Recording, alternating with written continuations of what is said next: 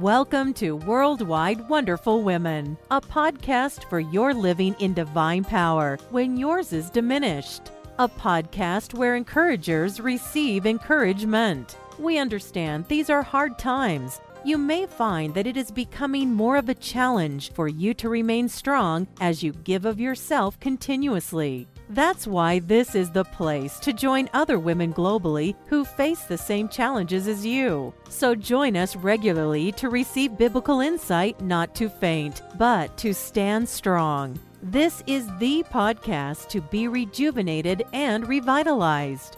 Now, let's join our host, Paula Harris.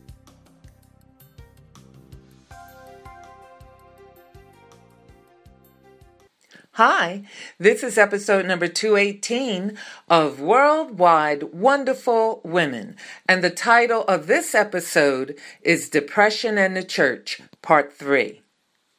I'm going to be sharing with you a previously recorded telephone conversation that I had with Cindy Speaker on this topic. I trust that you're going to enjoy it. I have here joining me for another podcast Cindy Speaker. Cindy is the president of Speaker Media and Marketing, a company that provides marketing and media services to lawyers throughout the United States. She is also an independent film producer, author, speaker, and an aunt to 11 wonderful nieces and nephews. I've asked Cindy to be our guest for a four-part series on depression, and that came about when I learned about her Facebook group called Depression and the Church. Welcome again, Cindy. Thank you for being here again today. Thank you, Paula. My pleasure. well, let's talk about the family members and caregivers of the mentally ill. I think that this is an important topic because so often when someone is mentally ill, there's a lot of time, resources that are allocated to trying to help that mentally ill person. And I think that that the people that are that are trying to help them and those that are the caregivers tend to get kind of uh, overwhelmed. They're kind of lost in all of it. They just get lost in the battle, and it's like nobody recognizes or supports them. We know that one in five adults in the United States experience mental illness in a given year, but one in 25 America, Americans live with such a serious mental condition that they often cannot manage life on their own. And in those situations, family members and caregivers often play a large role in helping and supporting them. So if you find yourself in that situation, it's important for you to know that you're not alone. There's millions of people in our country that are dealing with these issues and there is help available and there are organizations that have support groups and resources, articles, education to help you protect yourself while you're also trying to take care of someone that is seriously mentally ill. Oh, Cindy, I'm so glad that you're here to give us this information. So what is the role of the family member or caregiver? Well, understand that your loved one has an illness and he or she can't help the way they think and know that you can't talk them out of it. You can't fix them.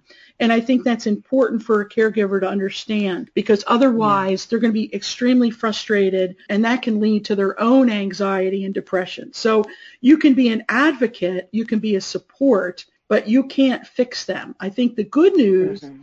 is that mental health professionals have very effective treatments for most of these conditions.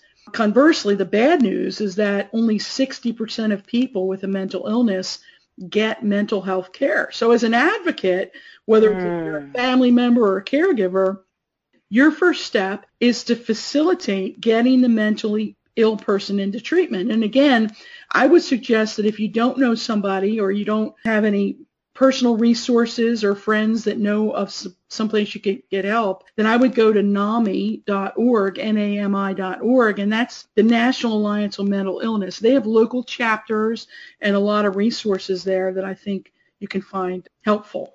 Boy, that's important information. Now, now, Cindy, is there a way to recognize mental illness? You know, the mental health condition, maybe even in our teenagers? Well, you know what? I'm glad you brought that up because I think that what we're seeing is more and more young people are dealing with these serious mental health conditions. The numbers for teenagers are that one in five kids aged 13 to 18 experience a mental health condition. And I think, as we've talked about other statistics, that that's alarming, alarming and frightening. And yeah. I think that some of what contributes to that is some of the the social media that goes on. You have a child that's dealing with a, a mental illness and and then maybe they become a target of cyberbullying or a picture goes up or something like that. And for someone that's dealing with a mental illness, often they're more fragile emotionally. And so when yeah. you couple that with attacks in social media or attacks by peers, it really can be devastating. And that's why also I think I think that contributes to the fact that that we see so many tragic suicides in youth. It's devastating. I would say in terms of recognizing the mental health condition in our teenagers, you want to pay attention to your child's moods. And I encourage parents to be involved in their teenager's life. I need, I know we talk about privacy and the, and you know a, a young person doesn't really want their parent knowing what they're doing. But I think as parents, we need to be involved in our child's lives to be assessing their moods because a young person does not have a fully developed brain yet, and they're often not able to deal, they're not mm-hmm. equipped to deal with some of these heavy emotional issues or emotional conditions. Mm-hmm. If you start to see your, your child acting differently if they um, they're supposing they're not under the influence of drugs or alcohol, which is a whole other problem for another for another yeah, podcast right. series. But um, if they if they express that they they're hearing things, they're seeing things, they they show violent behavior or denial of reality. Sometimes there's reckless and dangerous behavior or claims of invincibility of other special powers. It's it's very important that that as an advocate, a parent, a caregiver, that you get these young people to professional help because there's great professionals out there that know how to deal with this type of thing. And we as advocates can be supportive and play a vital role. And I think prayer, prayer and faith, I think is a big part of that. But if someone mm-hmm. is, is evidencing these serious conditions, I really believe they need professional help.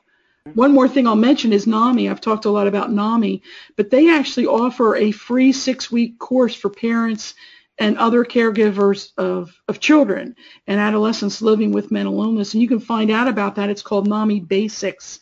You can find out at NAMI.org about that.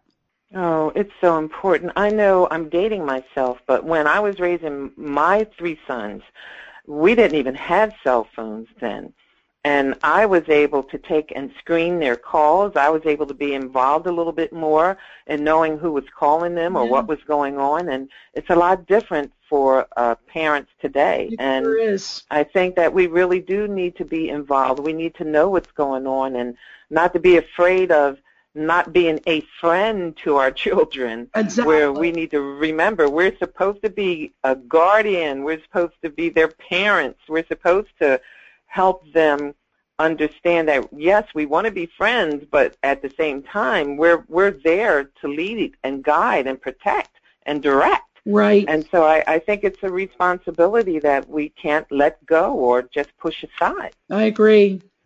Now, please share, Cindy, some of the challenges of the caregivers themselves. Well, there's a lot of challenges. Uh, they may be the primary support for the mentally ill person, but they still have to care for themselves and work hard to manage the stress. And there is a lot of stress. It's not uncommon for a caregiver to actually develop an anxiety disorder themselves. And if that happens, once again, I believe it's important to get professional help. Oftentimes, I think the caregiver or the advocate they need some support as well. They need need to see mm-hmm. a therapist to help support them, educate them as to how to deal with this, and also protect themselves.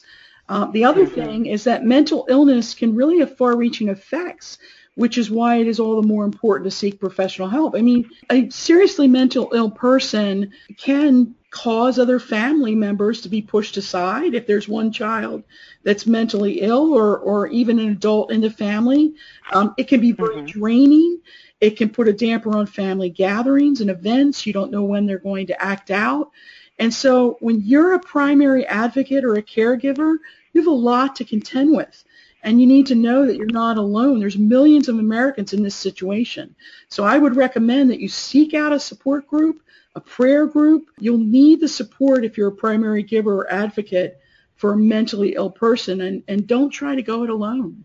Oh my, Cindy. Thank you so much for being here again this week. I know that many are being helped by this information that you're sharing with us. It's so important.